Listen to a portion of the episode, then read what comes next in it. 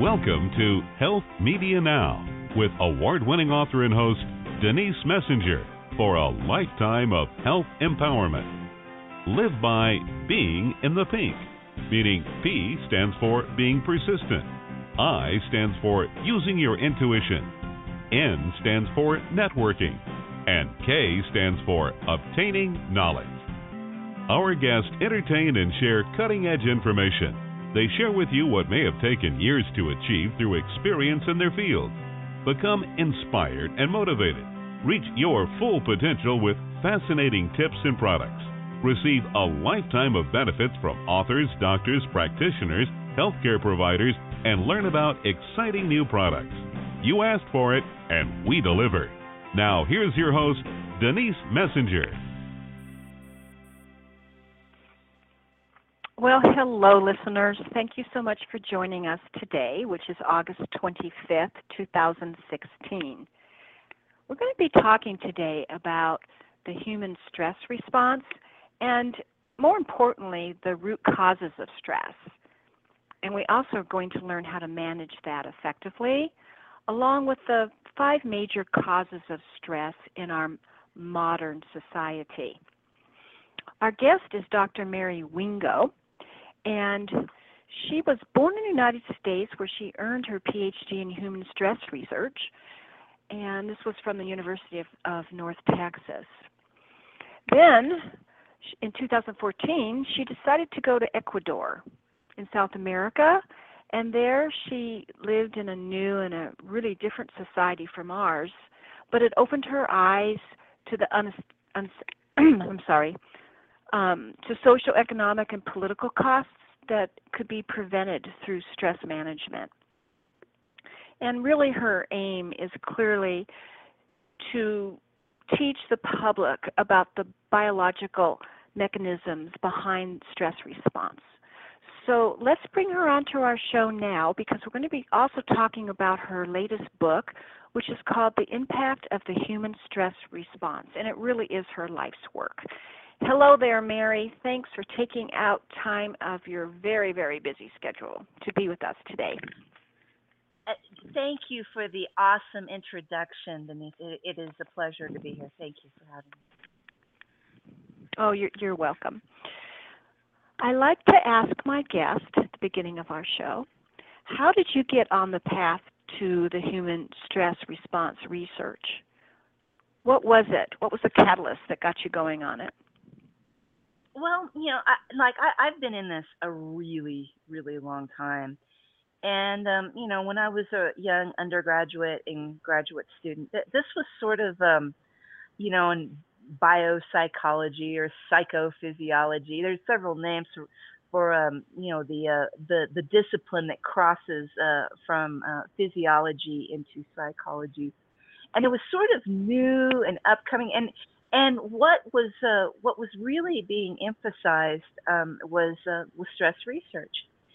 And you know, it didn't take me long to realize that, um, like a lot of my professors, really, I mean, they they knew the textbook stuff, but they didn't know mm-hmm. the physiology. Um, you know, to the extent what what I felt would be sufficient to to master um, the topic. Then then I realized that there's a reason why. This is an extremely complex topic for which, you know, you have, um, you know, molecular biologists, physiologists, psychologists, sociologists, political scientists, and economists uh, that all have sort of an angle for which they study the uh, human stress response. And when we're talking about the stress response, um, it's how we adapt. These are adaptive mechanisms. It's um, it's uh, how we like for the definition of stress is this it's the rate of adjustment we undergo in order to adapt to whatever the environment we happen to find ourselves in at that time.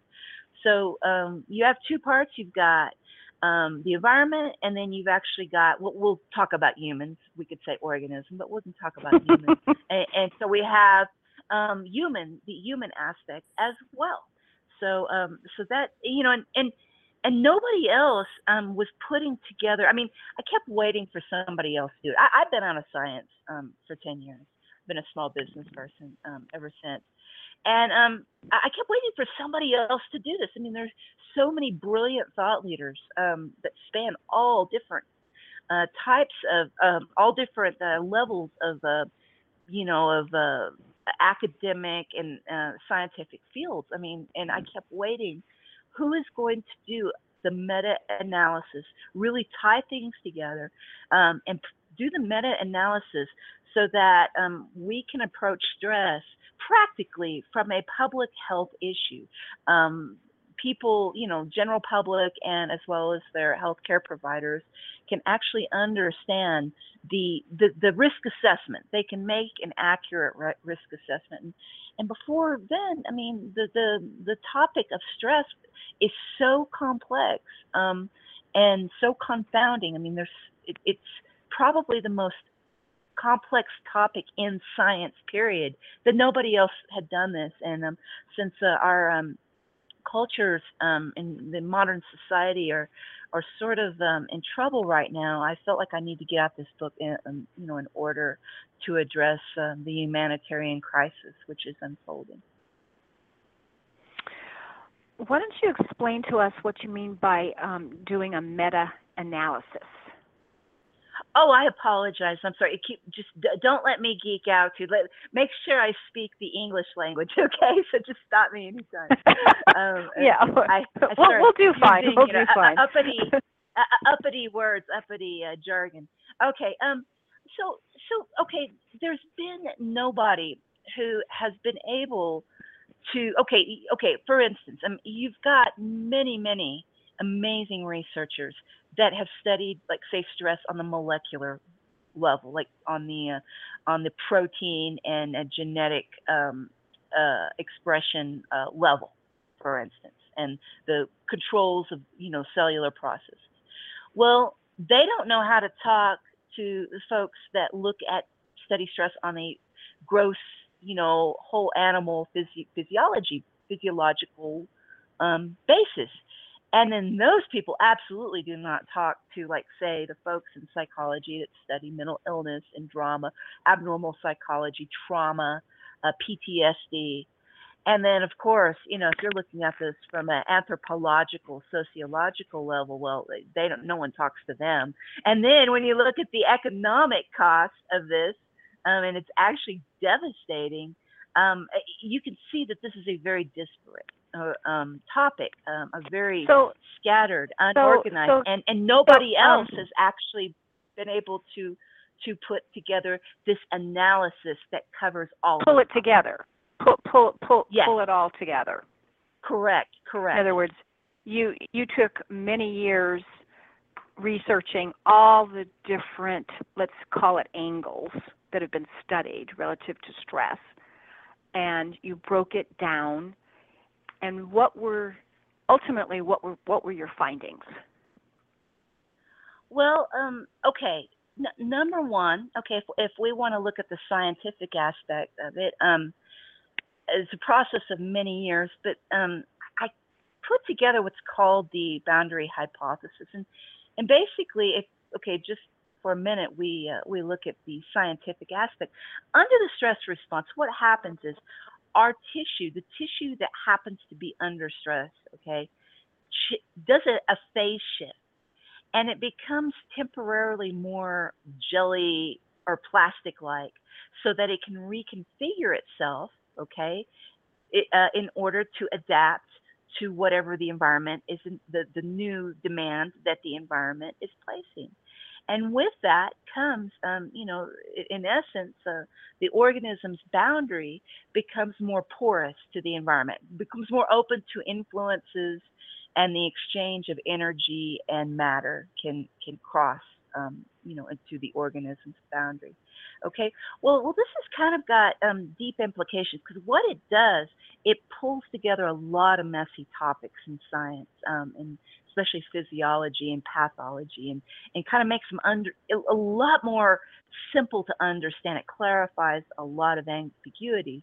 But then if we're looking at, um, you know, how like humans, like on a practical, um, you know, public health, uh, you know, level.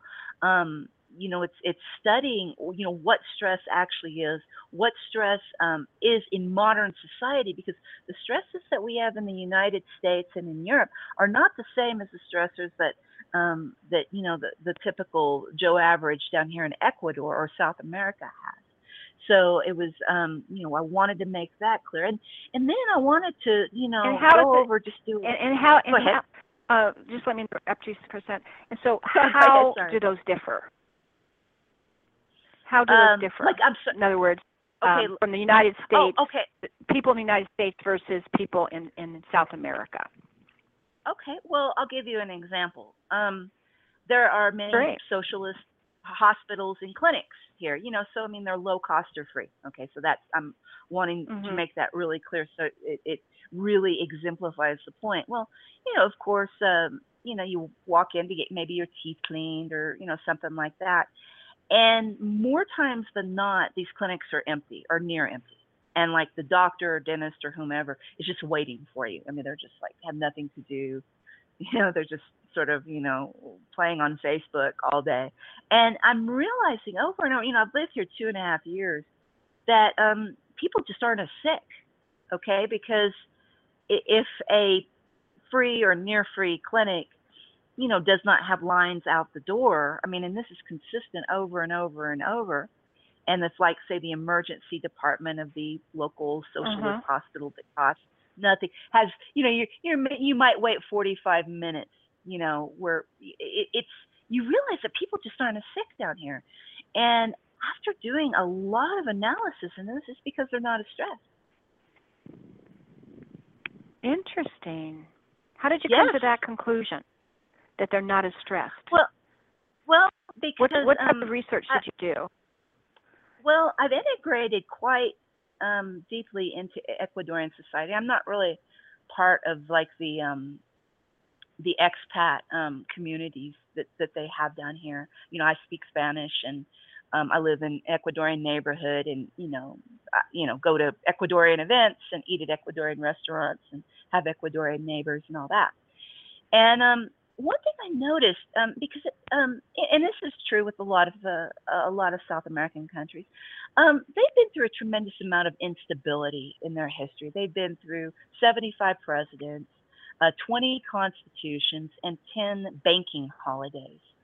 Uh, you know, so currency forms, and so they've been Mhm. through a lot of stress. And so, what they've done is, I mean, they realize that artificial structures such as government and, and money forms are very fragile. And and so what they've done is they've developed parallel systems that are more based on social capital than on the formal cap. I mean, both exist, but you have the one that is very robust and that can outlast any banking holiday. I mean, like for instance, you've got um, for instance, a lot of farmers markets, and that's all cash. And so, yeah, I mean, they these these markets have existed through all levels of turmoil, and they've kept the people fed, for instance.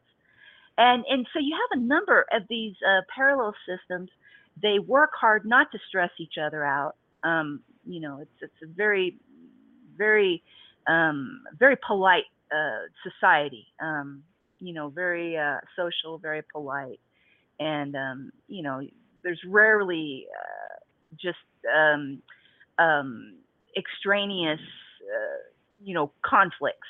You know, for instance, like we Mhm. have in the Mhm. states, people just don't lose their temper as much, and it is. It's um, to keep stress, keep each other sort of calm, and, and that's just sort of the way the culture is. And it was very interesting. I, it was really hard to take in at first until like I've lived here, you know, um, and experienced it uh, over Mhm. and over and over. Very interesting. Hmm. So it's slower paced. Um, what is the standard of living? Well, I mean, and again, this is something that a lot of my um, compatriots um, up north have a real difficult time understanding. Um, and, and I can understand. I would have had a hard time understanding this too. But um, when it comes down to the nuts and bolts, the standard of living's higher um, because you do. You have um, you do have public transportation. So, you know, you can be poor and still have excellent ability to get from point A to point B. You've got, like I said, these um, low cost or free clinics. So you don't have to worry about, in hospitals, so you don't have to worry about going bankrupt or anything like that. Um, um, you've got free university. It's only to the bachelor's degree. It gets real expensive with anything greater than that. Um, so parents don't have to worry about going bankrupt, sending their, you know, trying to get their kids Mm-hmm. a better future. Uh, I mean, it's stuff like that. You got subsidized energy because this is a petroleum state, so it gas is, you know, real cheap. If but I don't have a car, but it does. It makes a lot of, you know, doing business as a small business cheaper. Electricity subsidized because it's all funded from the same source, and so people don't have to worry about, um, you know, keeping the lights on. You know, so a lot of Mhm. these basic worries uh, and and homelessness is almost nil. Um, that was real shocking. Even in the big cities, homelessness is almost zero. And so you just don't. You're not worried about being homeless. You're not worried about the the uh, lights being shut off. You, you know, it's the stuff that Mhm. we're just absolutely terrified of. Uh, I know I was um, living in the U.S. They've taken that nervousness away, and plus you have these parallel systems of social support and so, um, in my opinion, in my case, and this isn't everybody's experience, it's much higher. Um, when you talk about the parallel systems, I'm kind of curious. Um, outside of food, what else is there? Well, okay, like for instance, um, basically, and this is true in just about everywhere in South America. Well, well yeah, I mean, you know, a lot of countries, it's true. Um, all of the cities are walkable. Okay, I mean, so and, and every the way the structure of it is, it's if you can kind of imagine how New York or some of the older cities in the U.S. are they're set up, you know, where you know you have like for instance the shop at the bottom and the apartment at the top you know and so you can be a shopkeeper and um you know uh, have a you know your business right there um i mean you, you have like these it's much easier to open a business um i mean in some ways it's a little bit you know a, a little bit of a pain but overall it's very entrepreneurial. And so yeah you turn the garage into a store and you know you can generate some cash from that. Um, and you don't have like say regulations like homeowners association regulations saying no you can't do that um, and also you know the kind of you know you have- people that have you know a small amount of livestock and this is a fancy city this is a, a city that's probably parallel to san francisco and occasionally you'll hear like you know What's the uh, city called? crow it's called Cuenca, Cuenca, Ecuador. It's an amazing, amazing town, amazing town. And and and then that? you know then it- it's uh it's it's C U E N C A. oh, okay. Gotcha. Yes, yes, it's it's and a lot of cities are like that. I'll have to a look lot, at- I mean, it's I'll have to I'll have Yeah. to look it up on the map, see where it is. oh yeah, it's it's a great town. It's a great town. But well, that's and, and that's so um. it, it, it's so very so it's so very, culturally, Go ahead. so culturally, it's it's um it's diver it's it's diverse um and um as far as you know the parallel systems and and the, the social makeup. I guess where what i'm curious about is if it's kind of like a cash society um and it'll be my last question because then i want to get in, into um you know i want to get into the the subject matter at hand. Um, Right. but because it you know it's got this cash thing going on how does the government support all these services all these services such Well- as you know the transportation and and the education and um the, the free clinics how's that all financially supported Well, you have to understand that um, when you're in a developing country, um, they've developed systems, especially in recent years where technology has become so cheap. Um, and they were able to build stuff kind of from the bottom about 15 years ago. I mean, they've really come online like in the last 15 years. Um, it's it's it's basically um, it's really not that expensive. I mean, if you do things on a logical, rational um, it's not, you know, like you're not getting big payola or anything like that. It's actually quite cheap. Like for instance, the per capita cost um, of healthcare uh, per person is around seven hundred dollars. You know, so it, these are very these yeah these, these are very shoestring, but just focus on function type entities. Um, there's not a lot of fluff, mm-hmm. but it's a, a, very very just shoestring efficient um, process, and it is. It's a uh, it's nothing fancy, but it's it's very functional. Hmm. So so if you work for a company, um, do you have any like ballpark figure of how much money is taken out of paychecks on taxation and well, uh, it's etc. It, it's okay. Yeah, it's it's not okay. Like around the first ten thousand dollars is tax free, and ten thousand dollars probably translates in about thirty eight thousand dollars um, purchasing power in the U.S. So it's actually you know a somewhat you know before you even start paying taxes, and then it it's actually quite low. Um, you know, it's actually I think it starts at five percent and then goes up 10%. And then I think there's the highest rate of 34%, but they do have a 14% sales tax. Um, you know, uh, that that it's you know, uh, and that's you know for stuff other than food and energy, um, that kind of thing. Okay. But um, but but, but they don't well, have that kind of answers my yeah. Exactly. Yeah. That answers my question on how they're they're supporting the the structure. Exactly. Okay. So let's let's um, talk about your your book, The Impact of the Human Stress Response, which is the biological origins and the solutions to human stress. Um, let's talk about the five major causes. Okay, the five major causes of stress um, that um, present in modern society um, are as follows. Um, the first one, and this is something that probably a lot of your listeners can relate to um, directly, is um, is the overtaxation of our working memory slash executive function. And specifically, when I say that, um, what I'm talking about is the functioning of our frontal lobes. Um, and that is the uh, part of our, very, very new, evolutionarily speaking, new part of our brain behind our forehead and our eyeballs. And, and what that does, um, that allows us to, um, you know, be rational, uh, be able to uh, think forward solutions in the future and follow up and create solutions. In essence, it is our primary stress response organ as humans. This is what um, separates us from uh, everybody else in the animal kingdom. And this is what has made hmm. us base, basically king of the planet. It's our ability to um, manipulate the environment. So, for instance, if we get cold, if we're an animal, we have you know somewhat limited options. Uh, uh, we can activate our um, our fight or flight nervous system to try to generate, uh, you know, heat. We can secrete um, thyroid hormone to try to increase metabolism to create extra heat, or try to run into a hole, for instance. With as humans, okay, we don't have to change our body, okay? We can change the environment. We can create clothing, we can create fire, we can create housing, for instance. And when we're under extreme stress, um, stress is supposed to be episodic or periodic, it's not supposed to be constant, like a lot of us are exposed to um, in uh, modernized society.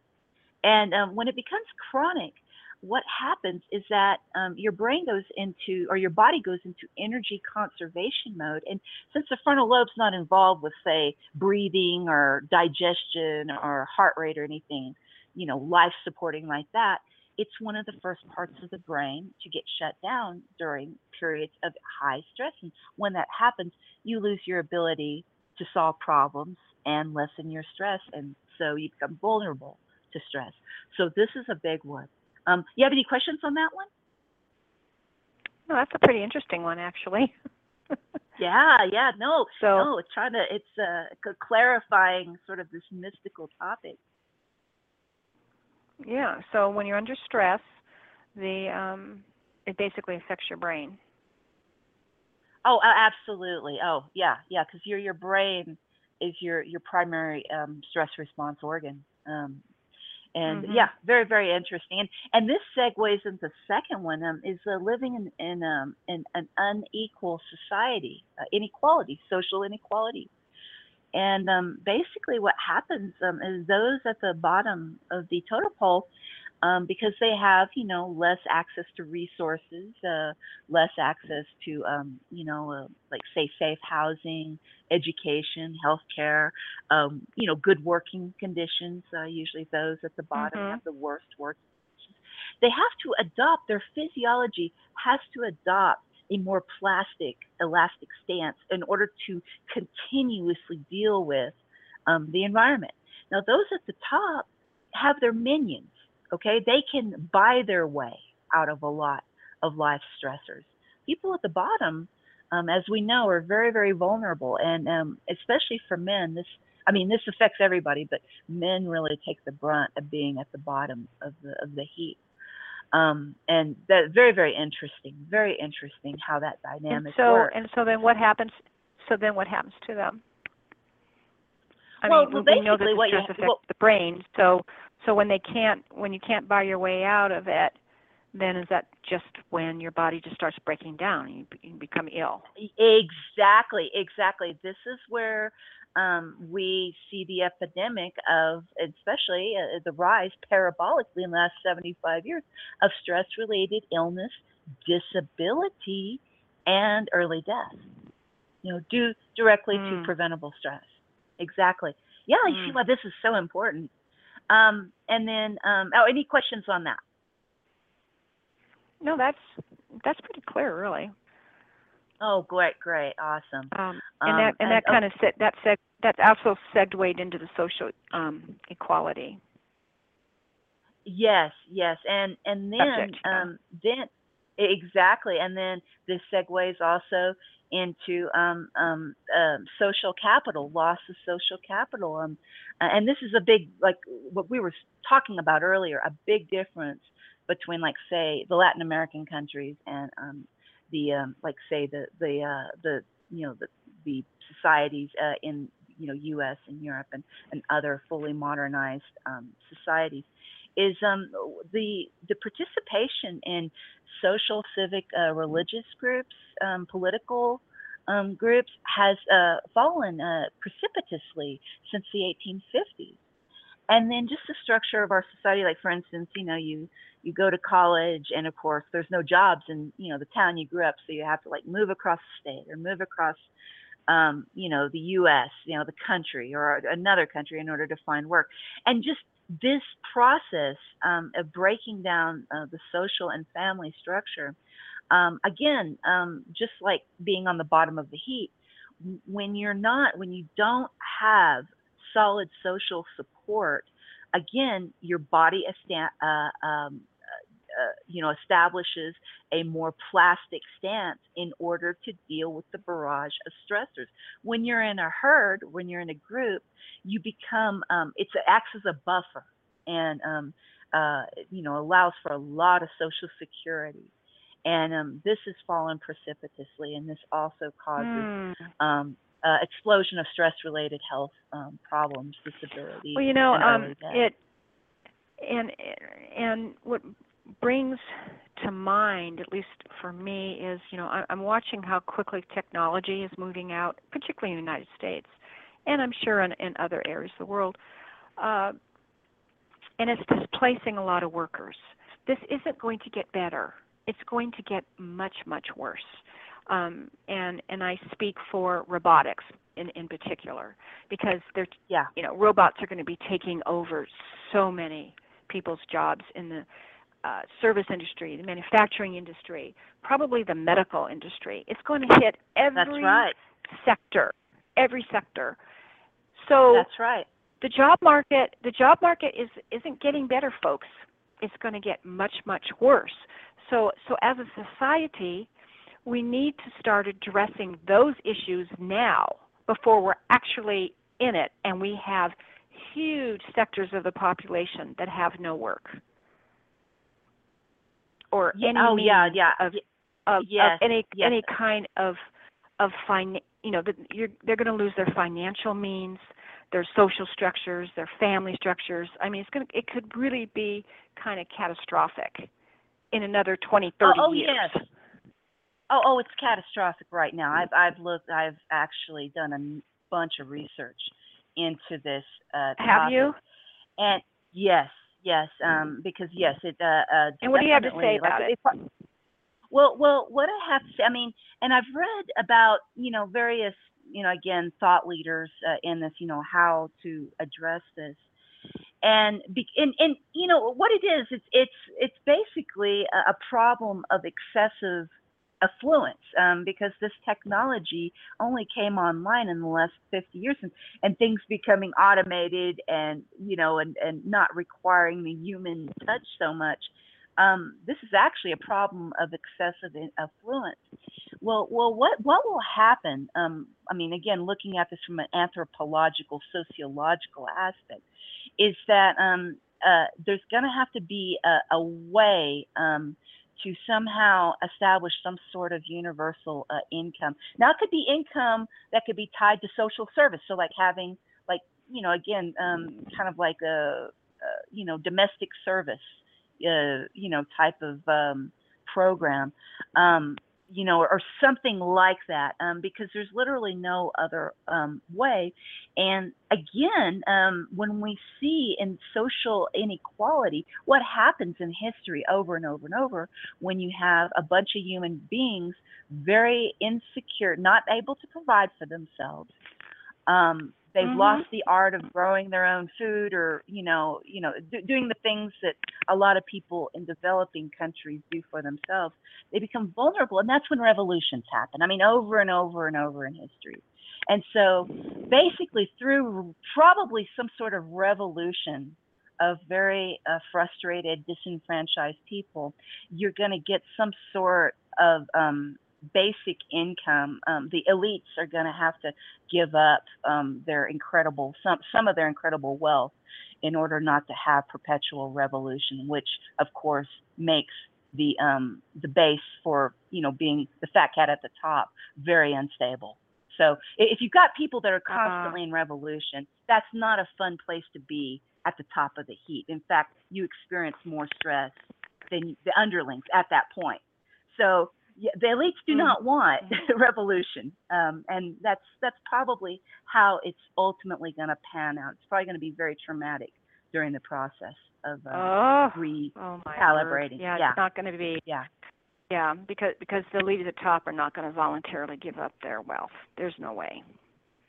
No, no, and but it's, again, it's this is a, the power when you have millions of people, uh, you know, you know, in revolution. I mean, and again, I see this here in Ecuador because they've got the art of protesting really and civil disobedience down really, really good. And this is how they've been able to secure just these real basic things.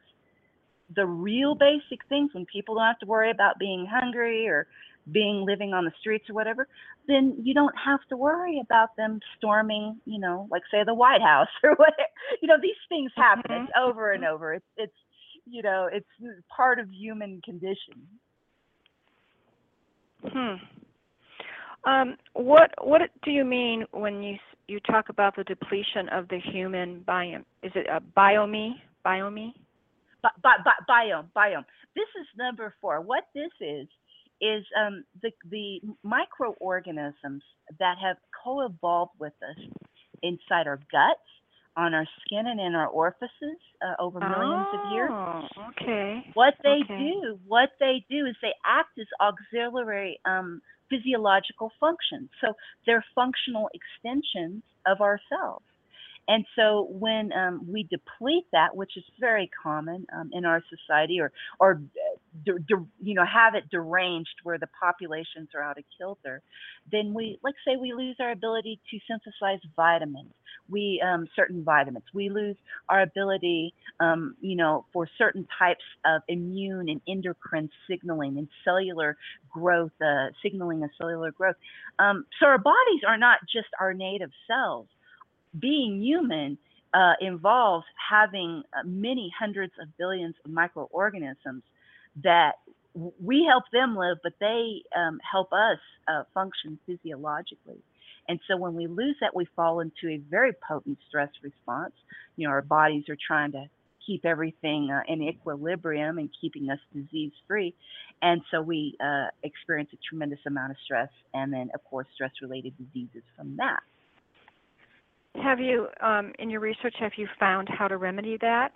Obviously less stress, but uh, is, is there anything biologically that you can do? Oh yeah, I mean it's uh, uh you got to watch what you eat. I mean the um you know the the highly processed diet um, for which a, a, lot of folks um, in modernized societies have just totally screw this up. I mean, it's because we're introducing native uh, or we're introducing chemicals that maybe didn't even exist 20, 50, 100 years ago. And what that does, that just throws mm-hmm. everything off. It it uh, puts our digestive and metabolic um, uh, systems into a high state of stress in order to deal with these non-native um, molecules. And so, yeah, yeah, I mean, and that's part of. I mean, there's a, a number of things. The antibiotics, um, overuse, of course, uh, is a big thing. Uh-huh. There's there's a number of things, but yeah, um, especially with the diet, really cutting out the um, processed everything uh, will probably make a big difference rather quickly. Okay. Interesting. and that kind of and that kind of goes with the chemical stress, uh, voluntary Absolutely. involuntary source. Yeah. Exactly, gotcha. exactly, exactly. And that includes pollution um, with chemical stress, uh, pollution in the uh, earth, uh, um, mm. air, and uh, water. And that um, also results. That's a very difficult. It, it's um it, it's out of uh, most people's hands, unfortunately. You know the pollution in the air and in the water, etc. I mean, you can do the best you can to filter the water that you drink, but the air is a whole different story. you know, oh yeah. Oh, oh absolutely. Absolutely, but but yeah. what this does is it gives vocabulary to people um, that maybe they didn't mm-hmm. have before, um, so again, mm-hmm. I mean, you know, a lot of these you could do yourself, but then a lot of these are fodder for um, activism of some sort. Um, but you know, it, it's not just this unorganized um, uh, approach to activism. It's like, okay, well, these are actual risk assessments, and you know, we don't feel um, like we, you know, need to be um, exposed to agents that will stress our bodies to the extent that will kill us you know, I mean, that's a fair, you know, thing. But you can see where some of these can be done on the personal level, on the community, and others on the community level. Mhm. Mhm. Absolutely. It's it's complex. It's a very complex Absolutely. subject. Oh yes, and this and this is why I don't think anybody else was foolish enough to to take this on because this was um um, a very uh, oh very challenging very but I, I tell you what um, I, I believe that um, I, I think I think our culture really really needs this information. Um, I think it needs to kind of turn the corner and uh, understand um, paradigm shifts and understand risks you know like we do like when we smoke or when we wear a, or we don't wear a helmet or we do wear our seatbelt that type of risk assessment. And, and that's what I want. I just wanted to bring vocabulary to the common man, how this uh, mechanism works. and you've done a really good job of that. Thank you. Like I said it's um it's so incredibly complex and you know I've had shows on you know stress management but we've never really got into the the scientific aspects of it um, you know, everybody knows the word. Everybody knows how they feel when they're stressed. Um, you know, there's there's always talk of, well, go exercise, go do meditation, go do something fun. you know, all yeah, those sort, it's, sorts it's of. real scattered. It's it's some of them are effective for some people, and it's very scattered. And basically, okay, there's some real actionable ways uh, folks can manage stress. Well, number one, now now that you understand these five categories of stress, mm-hmm. okay, mm-hmm. I, I set up a, a framework, a, a, a, simple framework in my book where um, what you could do, you assess these five categories, and simply what you do is you list every single one. You you make an inventory like you would like a food diary or a, a budget. Um, you know, uh, if you know you're trying to get your spending under control you have to identify and in a way that's a form of mindfulness meditation because you know it's bringing your attention to what reality is mm-hmm. And then what you could do, um, you know, and you can of course do this by yourself or with the help of a therapist or support group or friends or family or anything anybody like that. But what you can do is you can list every single one and then you can eliminate those that you can change. You can eliminate. And now that you understand what stress actually is, and you understand that if you don't do this, you know, your family, like say if you don't stop smoking, your family could lose a breadwinner, you know, and you could, you know, it could mm-hmm. be very mm-hmm. deleterious. Mm-hmm. And, and so, so you know, people can can yeah, and another thing that they can um, that they need to keep in mind and internalize is that stress is additive. That you don't you don't want to just pile now that you can define what it is. You don't want to just pile one stress on top of another, and it's also supposed to be episodic in, in that it's not supposed to be constant. We're not built for just continuous um, in, uh, deployment of our stress mechanisms. These mechanisms fatigue, and when they fatigue, this is when we get uh, um, diseased tissue. So yeah, just these real basic, basic, just going back to just doing an assessment of one's life. Basically, that's that's the only way to do it. There's not a pill, um, you know, that will fix this. It's just the assessment and then making the incremental corrections uh, over time. Well, and and you know, even in these assessments, some some of the the things that somebody might list could be major life-changing events. Oh, exactly. Absolutely. Absolutely. Which but cause stress. Um, which cause stress. I mean, let's just say, for instance, you're living in a neighborhood that, and the only reason you're there is because you can't afford to move out of it.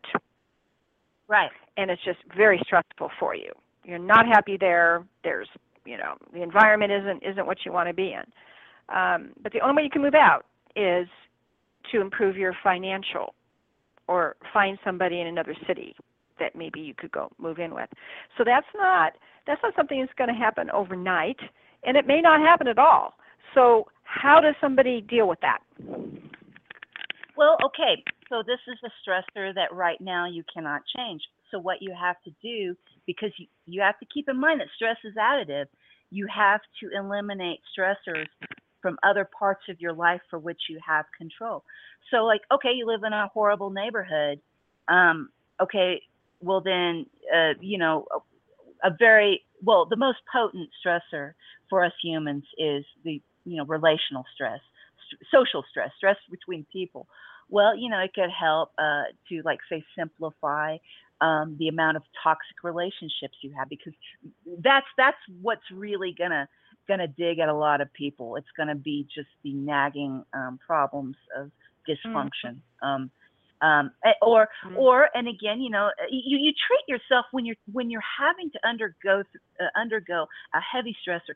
You you pamper yourself like you would a, a, a racehorse or like an elite mm-hmm. athlete training for the Olympics you you really you do you have to okay you're going to have this one stressor well then you have to um, you know make sure you know you you care for your body your nutrition um, your social relationships um, you know you you try to strengthen the other parts that you can because if you just let the rest of your life spin out of control um, then it's just going to be a recipe for early death mhm that's good advice well, there's no other. Take there's no the other option. Yeah. yeah. yeah, It's no other Take option. Take the good bad. Mhm. Well, interesting. heavy. Is there? Yeah, heavy, heavy there. Is there? Um, is there any other part of your research that you want to share with our listeners? Well, um, let me see what else.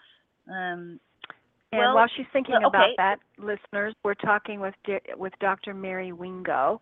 If you've just tuned in, and um, she's the author of the book called "The Impact of the Human Stress Response."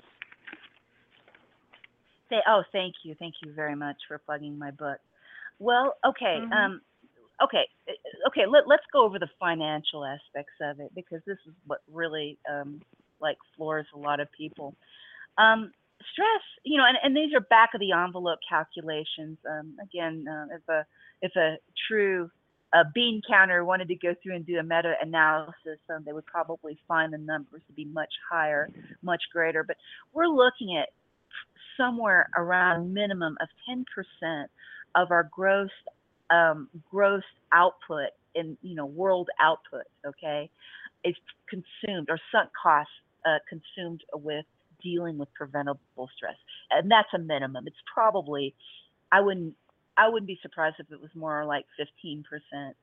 Well, so if the if stress, uh, so you know, if the the you know gross world output's about 70 trillion a year, we're looking at losses at around minimum 7 trillion a year worldwide. So you can see where this puts a tremendous strain on healthcare systems, on businesses with work workplace stress, on governments.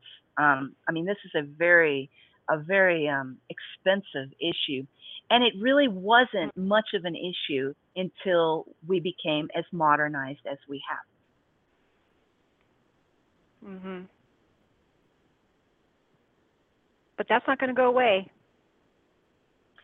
No, but then again, there are a lot of things that um, people can do um, to mitigate and uh, attenuate um, their stresses, and it's very, very important um, to get a handle on these. Um, you know, because um, Mm-hmm. um, a lot of us, a big portion of our society is, is is sick and disabled, and this does not bode well. Just like automation for the future. And because stress also affects fertility as well as social stress, affecting, you know, if you're not confident that you can get married and have a kid and support it, you know, um, but it also indirectly, oh, also biologically affects fertility. So we're not having the kids either. Um, so we're sick and we're not um, producing enough for the next generation. And yeah, that's very the only true. way out of this, yeah, there's quite. yeah, it, yeah, the only way out of this um, is to find ways to control our stress. There's no other way. Mhm. Mhm. And that really is a, a, an individual's responsibility. It is. It does move up the chain um, to uh, community and um, state level um, because the environment does affect the. You know, it's not just the person. You know, total responsibility because you do have the environment. I mean, if you're if you're in a, a toxic environment for whatever reason, um, you know, and, and many times um, that is under the control of the community or or state level. Um, again, this is where activism um, becomes very important. Mhm. Mhm. Interesting. Really interesting. Well, my gosh, our interview went by quickly. We only have a couple minutes left. um, I know, I know. It's really been informative. I know I've learned a lot. I'm sure our listeners Oh yeah, too. I, I, I, I hope so. I hope so. And and uh, it's okay. May I may I plug my website? Oh, that's what I want you to do. I want you to let the listeners know um, how they can purchase your book and your website, etc. Thank you so much, Denise. Okay. Well, your listeners can go to my website, marywingo.com, and they can get a, a just a, a treasure trove of, of information, of uh, educational videos, of of, um, of other um, uh, interviews, a lot like ours, maybe different, many different angles uh, uh, that's uh, been covered. And they can also pick up a copy of my book, um, and this book is priced reasonably so that just about almost everybody in the world can afford it. And, you know, they can afford to get Oh, their hands good. on it. And they can, yeah. And then they can also, I'm also available on a very limited basis for uh, uh, coaching, business consulting, because uh, workplace stress is one of the the biggest um, Mm. sunk costs in a uh, that a business or institution has, and also for a Mhm. workshop. So um, um, you're, you know, they can feel free to drop me a line if they need any help in those arenas as well. Well, great. Well, thank you again. Um, I wish you well. I'm sure you'll continue your research. This was probably just the beginning because of the way our Oh, yeah. societies evolve, our governments and our countries, etc. Um, That's right. And um, thanks so much for being with us. Thank you. And if you've got another angle you would like to uh, cover with your listeners, just um, just let me know, and uh, we'll do another show. Oh, great! I would really look forward to that. All right. Thanks again. Bye bye. Thank you. Thank you very much, Denise. Have a good evening. All right, listeners, that wraps up our show for today. Uh, we'll have another great show for you next Thursday at 4 p.m. Pacific Standard Time, which is also 7 p.m. Eastern Standard Time. So until then, be well. Bye bye. We celebrate our listeners worldwide and invite you to contact Denise at www.healthmedianow.com with any questions you may have and follow her on Twitter at Health Media Now and Facebook at Health Media Now. For those interested in an advertising campaign on her show, contact Lisa at KnowledgeWorksPub.com. Be sure to visit GotCancerNowWhat.com for information on Denise Messenger's award winning book, Got Cancer? Now What?